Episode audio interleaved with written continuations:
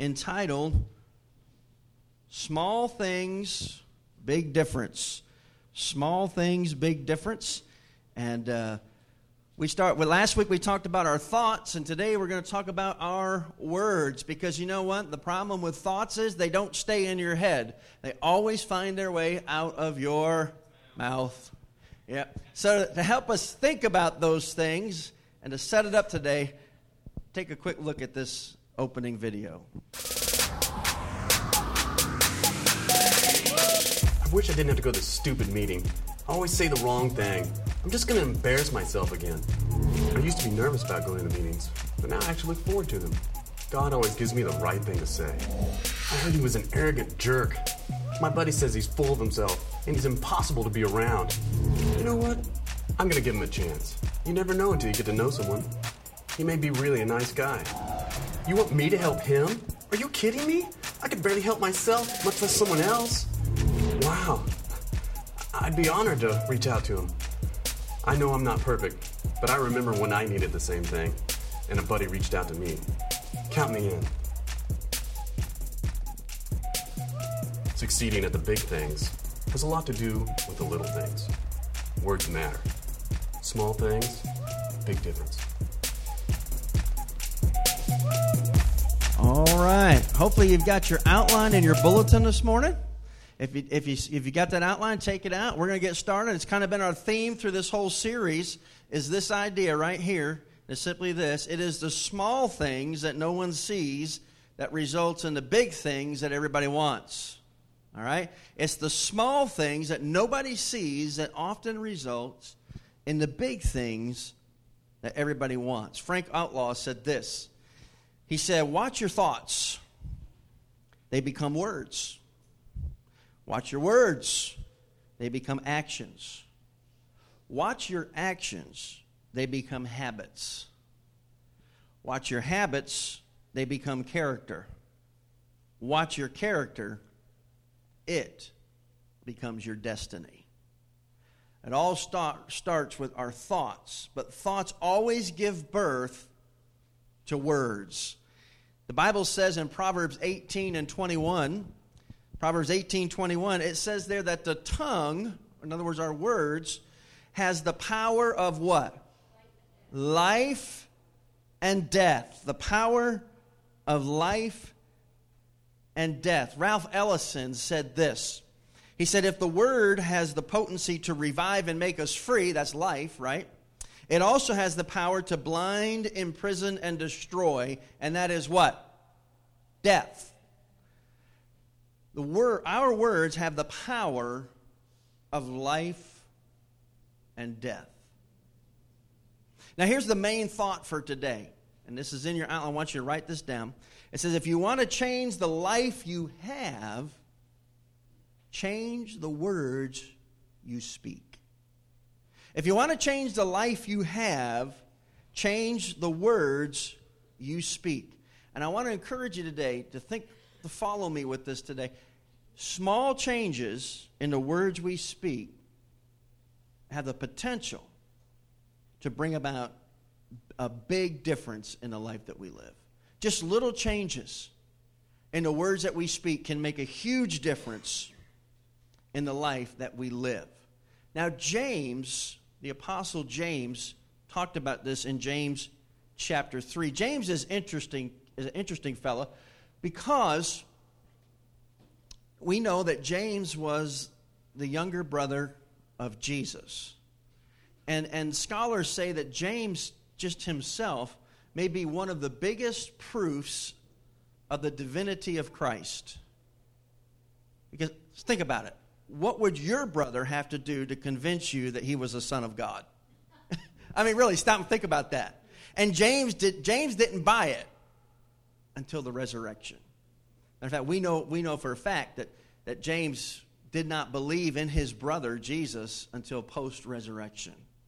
So, as a result, this is a pretty strong book. And here's what James says about the tongue in James 3, verse 3. It says, We can make a, what kind of a horse? It should come up on the screen. We can make a large horse. Y'all ever seen a horse? We can make a large horse go wherever we want by means of a what? A small bit in its mouth. Large horse, what? Small bit. Just a, and it, a bit is little. It's about the width of a horse's mouth, about four inches. And you slide that thing under the tongue. We had one horse that was a very spirited, and it's called a double bit. It's a split bit, and it goes in the top and the bottom of tongues, and it's got rollers on it. And that will make the most stubborn horse do exactly what you say. And you needed the lightest touch on the reins. Huge horse, small bit. Goes on to say, in verse 4, he says, And uh, what kind of a rudder? A small rudder makes a huge ship go wherever the pilot chooses to go, even though the winds are strong. And then he puts it together for us, verse 5. In the same way, the tongue is a small thing that makes grand speeches. Isn't that the truth? But a tiny spark can set a great forest on fire. How many of you have ever gotten yourself in trouble with your tongue? Oh man, that's everybody, isn't it? What James is saying here is really he's echoing Solomon in Proverbs. Matter of fact, James is often called, the book of James or letter of James is often called the New Testament Proverbs. It's a wisdom book.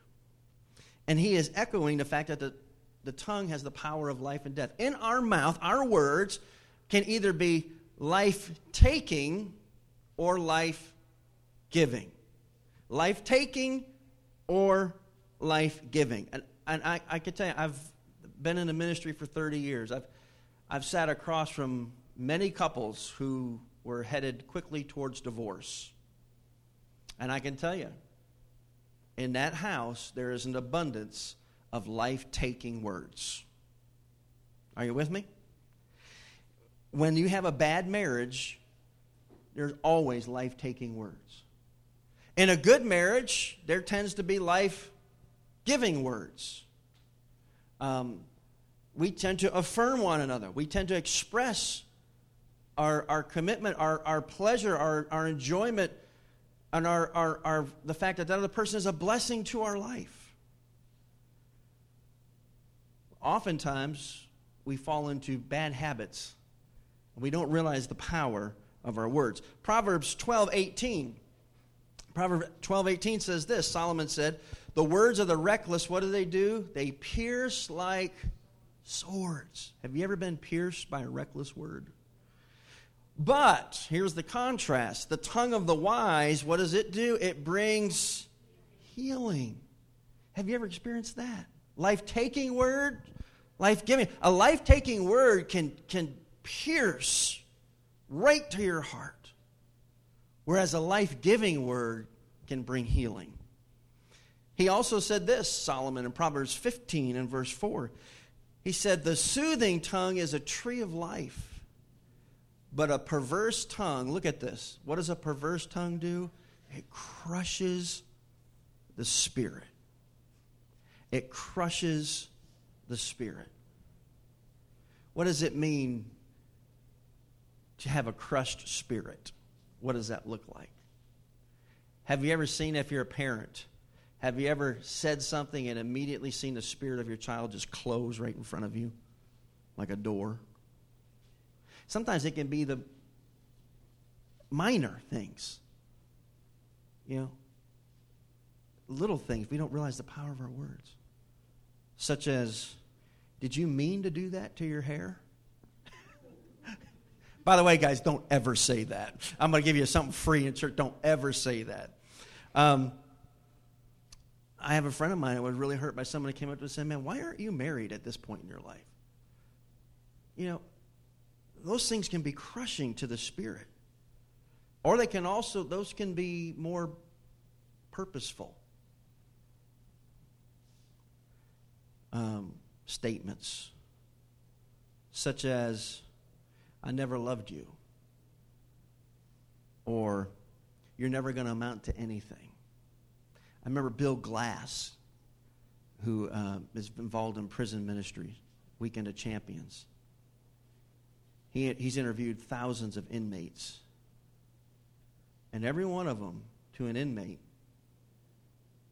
has had one issue in their life that's the same. They come from different backgrounds, different races, different religions. However, they all had either no father, an absent father, or a father who engaged in life taking words and not life giving words. And I'll never forget one of the guys he was interviewing, he asked him about his father and if, you know, his relationship with his father. And, and the guy said, you know, ultimately, I became what my dad said I would become, which is no good and in prison, and here I am. Do you realize the power of your words? However, there's also life giving words. When someone comes and says, You know what? I believe in you, I'm proud of you. I couldn't love you more. I'd marry you all over again. I've, have I ever told you that, Elizabeth? I tell her that all the time. I, I would marry you all over again. And I'm so thankful that God put you in my life. So here's what I want to do. You'll notice on your outline this morning, I want to take an assessment. I want you to take an assessment. Last week we did a thought assessment. This week I want to do a words assessment. Your words, um, are they, your words to other people, are they more life taking or are they more life giving? Now, before you circle that 1 to 10, I, I want you to think about it. Generally, the words that I say, are they more life taking or are they more life giving? If, if, if, if, the words that you say to others are more life giving words, you, you, you, tend to guard what comes out of your mouth and you try to make those things positive, you know, maybe you'll be up there in the, in the upper half. Maybe, maybe you struggle with, with life giving words and, and, or with life taking words. Just this week, um, something, just, it was minor, it was silly, it was, it was not done in, in um, willful disobedience, it was, it was done in inexperience. You all know with your children, there's willful disobedience, and we should know what that looks like. And then there's the fact that they just haven't done it before, right? And, and, and one of my kids had, had done something and not the way I wanted, and, and, I, and they tried to fix it and made it worse. And I, and I found this coming out of my mouth. What's the matter with you? What is the matter with you? And it took me right back, and I, my dad used to say that to me. I love my dad, and, he, and I'll tell you what, I'm, I'm, I'm here today I'm alive today because of him. I'm going to tell you that right now. My dad has saved my bacon more than once. But my dad used to say, What's the matter with you, boy? And, and, and I remember one time he said that to me. I think he had me jacked up in the wall in the corner of the house. What's the matter with you? And I found this coming out of my mouth. I said, I can't say for sure, but I, I think it's my father is my biggest problem. Yeah. And I realized that it, it, was. he made that very abundant clearly uh, after that. But I said, I said to this, my, my, one of my kids today, "What's the matter with you?" And you know, I, I don't want to say this to my family, to my, especially Elizabeth. If you hear that come out of my mouth, you have permission to stop me and just say, "That's life taking." I need to retrain. Y'all, are y'all with me? So where are you on that with how you speak to others? Life taking, life giving. We need to have life giving. Now, what about this? What about this? This gets a little harder. What about in your words to yourself? Because you know, we all talk to ourselves, right? Oh, yes, you do. We all talk to ourselves. My brother David has a master's degree in talking. To, he has conversations with four people all by himself. And they all laugh. It is a, you ought to come hear him sometime. He is great. Uh, if you want to learn how to talk to yourself, David will teach you. Uh, we all talk to. How do you talk to yourself? I find myself saying the most horrible things to me about me. You are such a jerk. Anybody could do this, but you. you, you whatever you touch turns to mold instead of gold. Yeah, how many of you say those types of things to yourself? Our speech to ourselves is horrible. Now, some people have got it figured out. Some people speak life giving words to themselves. You know what? Yep, I really blew that one, but by God's grace, I'm going to do things different. I love those kind of people. So, where, where do you fit in your self talk? Do you say more life giving words to yourself or life taking words? And, and how many of you would agree with me that we tend to we tend to say a lot more life giving words to others than we do to ourselves. Is that true? Don't we do that? We're our own worst critic. So we need to be careful. So if you didn't circle a 10 and a 10, then, then, then this message is for you. I think everybody has room for improvement. So let's get into what this looks like today. I just got really two main points to say and one challenge to you. And, and I'm going to start off by just saying I'm going to unashamedly sound just like your mother right now. And, and, and the reason I do that is because she was right. Mom was right. Here's the first thing. You've heard it before. If you can't say uh, something helpful, here it is skip it. Your mom ever tell you that? If you can't say something nice, don't say anything what? At all. You should have listened to your mother. Mom was right. If you can't say something helpful, skip it. Just don't say anything at all. Ephesians 4 29, it says this, and this is important. Don't let any unwholesome talk come out of your mouth. Now, listen to this. But only what is, if you got your own Bible, you should circle as helpful for building up others according to their needs, that it may benefit those who listen. Did you catch that verse? Don't let any unwholesome talk come out of your Now, when you think about unwholesome talk, we usually think about the big things, the stuff you get your mouth washed out with soap for when you were a kid. By the way, hot sauce works a lot better than soap. Um, but we think of those things, don't we? Just the real nasty, vulgar things. That's what he's. No, he's talking about life taking words. Don't let any life taking words come out of your mouth. Instead, life giving words. Only what is helpful. And notice what helpful does. You know it's helpful when it builds someone up and doesn't what? Tear them down. We can, if you want to change your, the word, the life that you live, change the words you speak to yourself and to other people. The King James Version of this says this um, If you can't say something nice, shut thy trap. Now, it doesn't really say that, but it should say that. You shut thy mouth. We should just, if you, if you can't say something helpful, don't say it. It's not necessary. And, and, and this is not the place to elbow someone sitting next to you. If you're going to elbow somebody, elbow yourself, okay? Because this is for you. All right, I'm not going to spend a lot of time on. I think we know we all do that. We say dumb things that are life taking instead of life giving. And when those things come into your mind, we talked about that last week, we grab those thoughts and replace them with the truth and let something good come out, right? So, so there's the negative. If you can't say something helpful, just skip it. but what about this one? Number two, this is where I really want to spend some time this morning.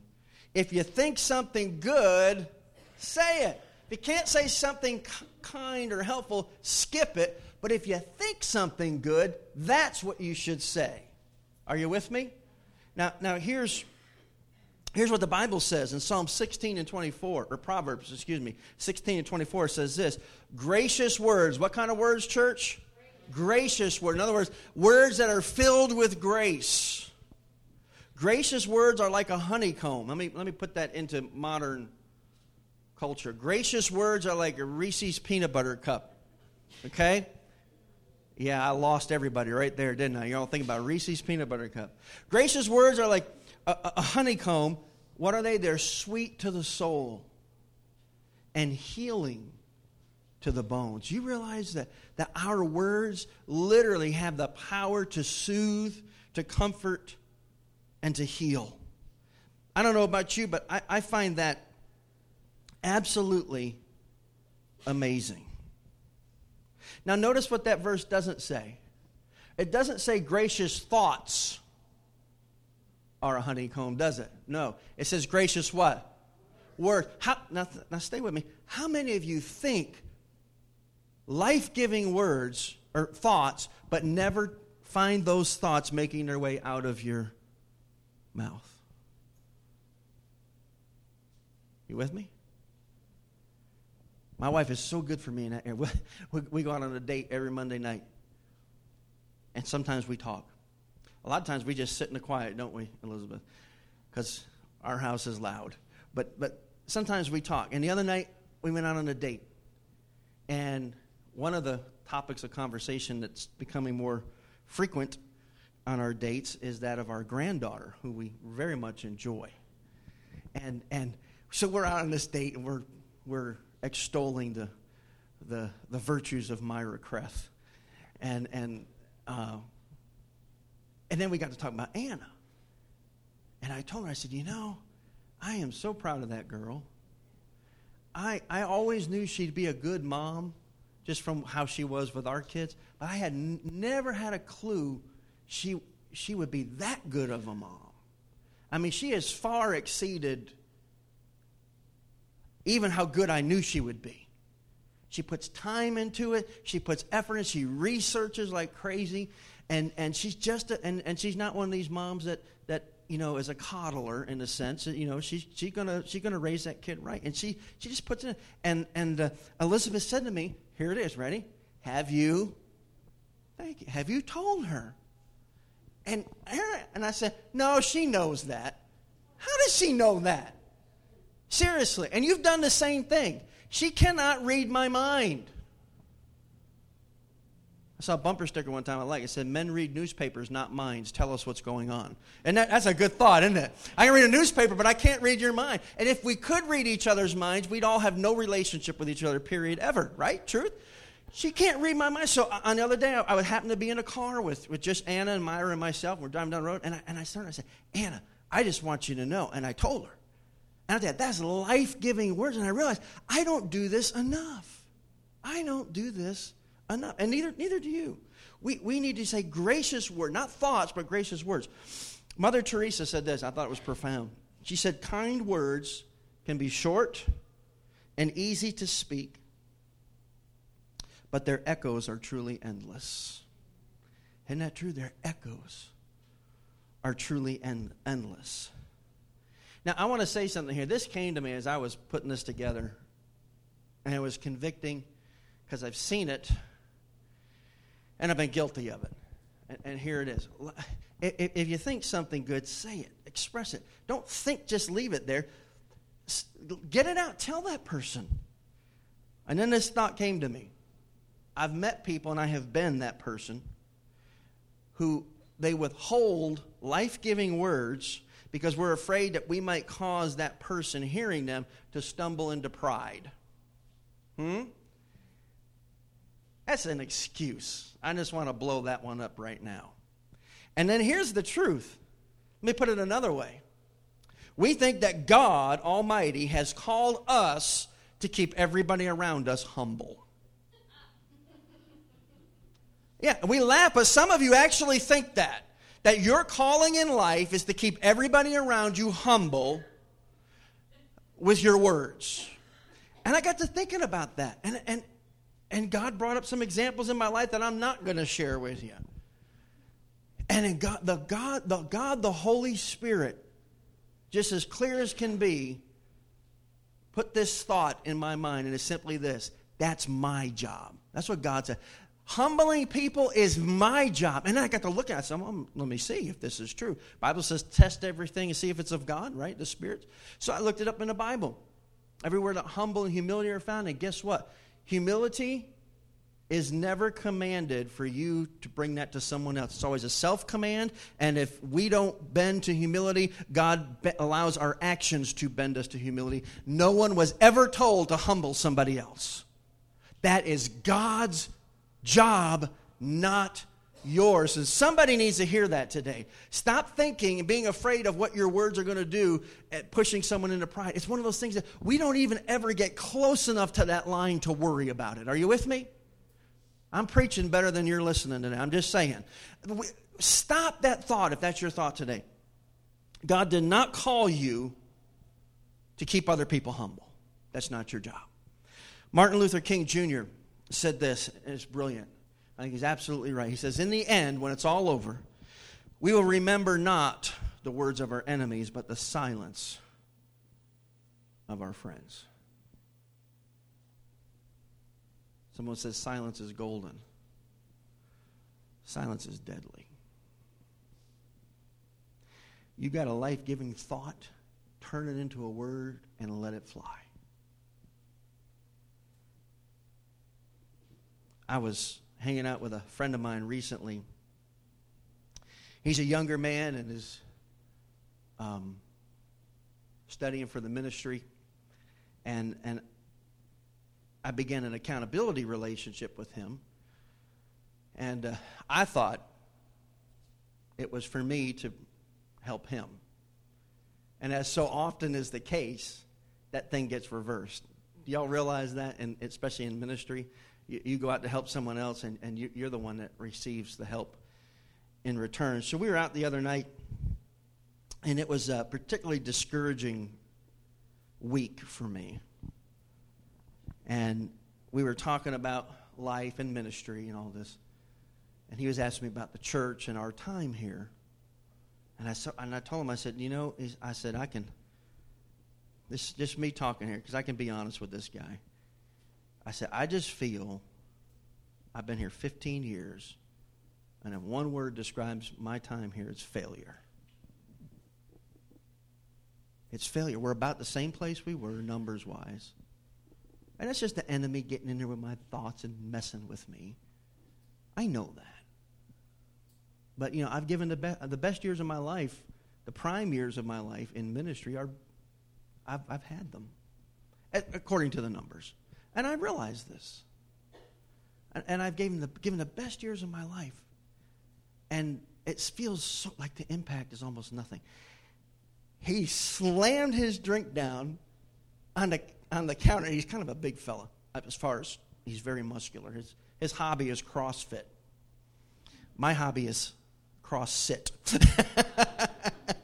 and he grabs me and almost pulls me over the table. He said, Are you out of your mind?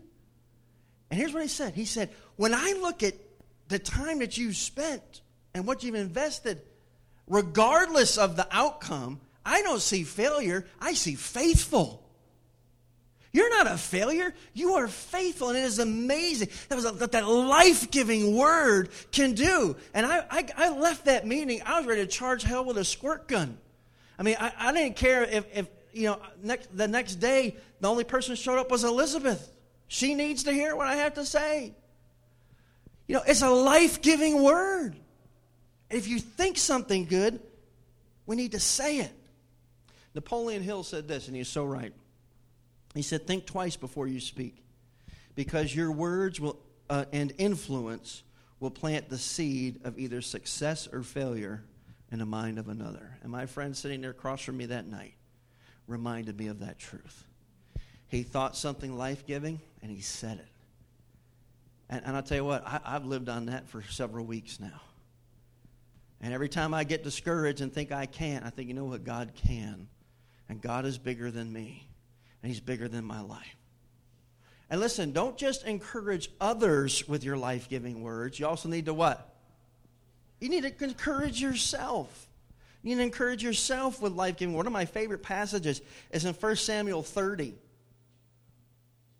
Let me give you the context of 1 Samuel 30. David is still running from Saul for his life, and he's He's got a ragtag group of guys that are basically running from the law too, and they become his mighty men. So he, they hire themselves out as mercenaries because they're really good at one thing, and that's fighting, killing other people in battle. They're really good at that. And so they hire themselves out to, of all people, the Philistines, uh, the enemies of Israel. But, you know, it's work. and so they're doing their thing and they're successful. And all of a sudden, the Philistines say, okay, we're going to attack uh, the children of Israel. And, and so David and his men go with them to attack their own people, right? And God intervenes. And, and some of the generals of the Philistines said, uh, no, no, you know what? They, they're good guys and they've really helped us in some of our campaigns, but these are their people we're going to get in that battle and we're going to end up with two fronts. They're, we're going to be fighting the enemy on the front, and these guys are coming behind. This is no good. And so finally, the, the head of the Philistines comes to David and said, You can't come with us. Go back home. And the guys were discouraged because these are warriors. That's what they do. And they're all bummed out. So everyone's kind of ticked off and in a bad mood anyway. And so they're marching home, and it's miles and miles, and they come up over the hill. And at that time, they, they had set up a town uh, with the wives and the children and, and these warriors in a little place called Ziklag. And they come up over the hill and they notice there's smoke. Always a bad sign when you pull in a driveway and there's smoke coming out of your house and it's not the chimney. Right? You ever been there? Okay? And, and, and they get, you know what happened? They get over the hill and the place is, is desolate. Everything's burned to the ground. Nobody's there. Everything's gone. And so they search the area and they find uh, one slave, basically, who had fallen and gotten wounded. And he said, What's going on? And basically, this other group had come in and taken all their wives and children and everything they had, and had taken them off into slavery. And so, as it is oftentimes with human nature, all the guys get together and say, okay, the answer to this is kill the leader. And they all turned to David and they said, This is your fault. You got to love leadership, right? And they were literally talking about how they were going to stone him, they're going to take his life.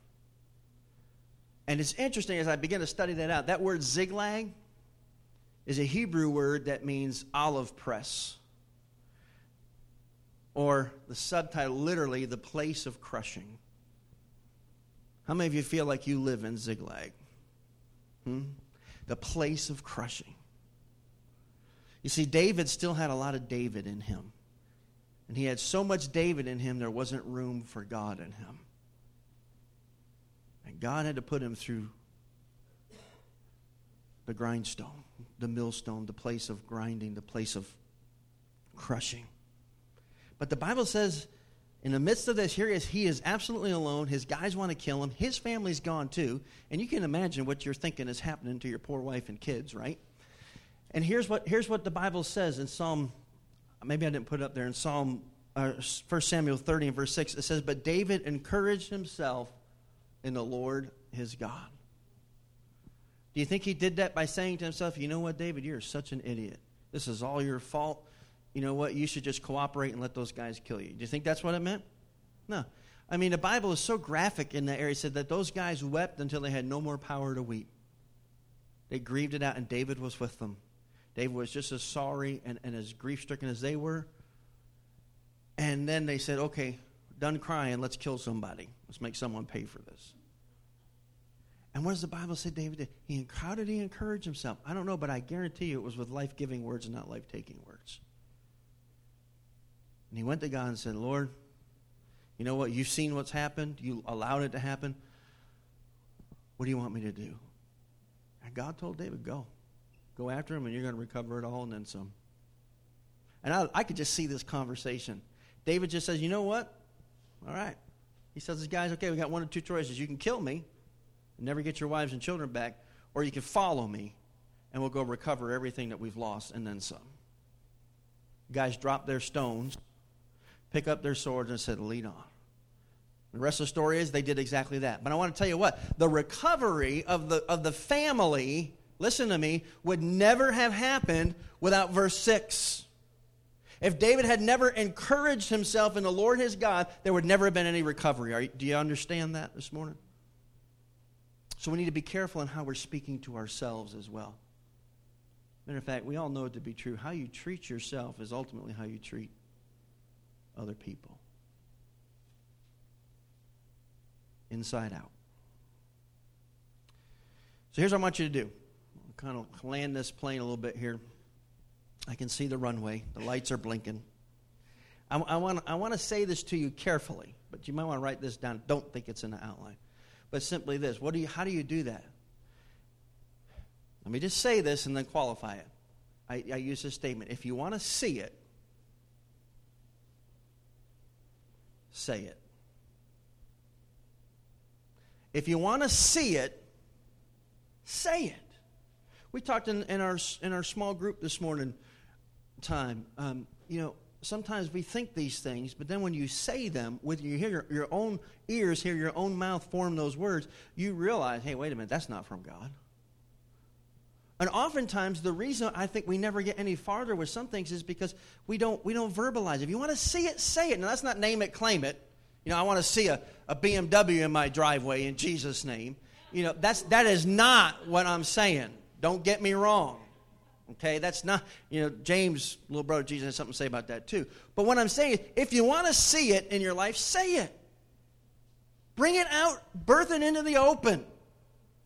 And, and, and, and here's what I want to give you this phrase. I think, I think this is in your outline. And here's a little phrase that's going to help you. Here it is, and that's the way I want it. Last week I told you about your thoughts to add to it in Jesus' name. Here's another way to do that. As the Spirit resides in us, it works the same way. As you're talking, especially to yourself, here's what I want you to do. I want you to add to the end of that statement, you need to speak it out because things sound okay in our mind and they don't sound right when we hear it. I want you to speak it out. And then add to the end of that statement, and that's the way I want it. So the next time you're feeling discouraged, say, you know what? I'm a failure. I'm never going to make anything of my life, and and uh, I, I am just no good. Then add to that what? And that's the way I want it. Is it? You say, you know what? That, that, that kid is never going to get it. They're always going to be a thorn in my side. And they're always going to be a pain. And I'm always going to be discouraged with them. And what? That's the way I want it. I'm serious now. You add that. Or, you know what? We're not in a good place right now financially, but we're going to be faithful with what God has given us we're going to recognize God's ownership of our life and our finances. We're going to take responsibility for where we are. And we're going to get to the point that we are not only out of debt, but we are able to turn that around and to live and to give generously because what? That's the way I want it. You know what? This marriage is not in a good place right now, but God put us together, and I'm going to love her like Jesus loves the church. I'm going to stop living for me and I'm going to start living for her. I'm going to be the man she wants me to be and that God wants me to be because what? That's the way I want it. So you add that to the end of your words. Romans 7:23 says, "For I joyfully concur or agree with the law of God in the inner man." You add that and you start to listen to your words and what you're saying. And you will hopefully never look at that child again and say, What's the matter with you? Can't you do anything right? Because that's the way I want it. You, no, you don't. You want them. You want them to succeed. You want them to have confidence in their abilities. Add that statement to the end of your statement and see if God doesn't change things. All right. I got some homework for you. It's right there in your outline. Last week I, I asked you, first, first week I asked you, what is your word for the year? Last week I said, what is your thought? What is your one thought that you're going to meditate on? T- today I want you to turn that thought into a statement. Because it doesn't say gracious thoughts are healing, it said gracious words are healing. Take that thought and turn it into some kind of a statement. I don't know how many times I've said this statement to myself this, this week alone and say it out loud. My, my word is first love for the year. And, and here's, my, here's my statement that I've been telling myself over and over again God first loved me, which gives me the ability to return to Him as my first love. God loved me first, so I can love Him best. I don't know how many times I have said that to myself this week, especially in the times of trial and temptation. Hey, God loved me first, so I can love Him best. Like how, how God has turned that around for me. I mean, how, and whatever it is for you, with God's help, come up with that statement. God is blessing my marriage. God is helping me. Uh, my children are growing in their faith. What is your statement for that year? If you want to change the life you live, we need to change the words that we speak. Small changes in the words you speak can reap big changes in the life that you live. If you can't say something helpful, skip it. If you think something good, say it and stop withholding a blessing. We are robbing other people of blessing because we're withholding the good that God has put in our mind, in our thoughts to say. You want to see it, say it. Words have the power of life and death. I want to close with this psalm, Psalm 19 and verse 14. I love this. This is, this is a good passage to memorize. May the words of my mouth and the meditation of my heart be pleasing to you, O Lord, my rock and my redeemer. Words have the power of life and death. All right, rubber meets the road time. How many of you sit out there and say, you know what? I am going to, with God's help, really pay attention to the words that I speak. And I want to I, I want to get away from life-taking words as my first thought. And I want to I want the Holy Spirit to train me to first go to life giving words. And I want that to start today. How many of you out there say, Preacher, I'm, I'm signing up for that? Just raise your hand right where you are. I'm si- I want to be that way. I want to give life. And that's the way I want it. That's exactly right. Thank you. Thank you. Yes, I want my words to be life giving words, and that's because that's the way I want it. And it is the way that we want it. Praise God. Praise God for that. And may the Lord do what you have he has set in your heart to do. And may you trust him for it this week. Um, I don't know if this was worked out. Did, did Courtney ask you, Winnie, about the. Okay, can you do that for us? God bless Winnie. Winnie's going to come, and we're going to stand and sing a song. I thought this was the perfect song as I was looking through this, this sermon today.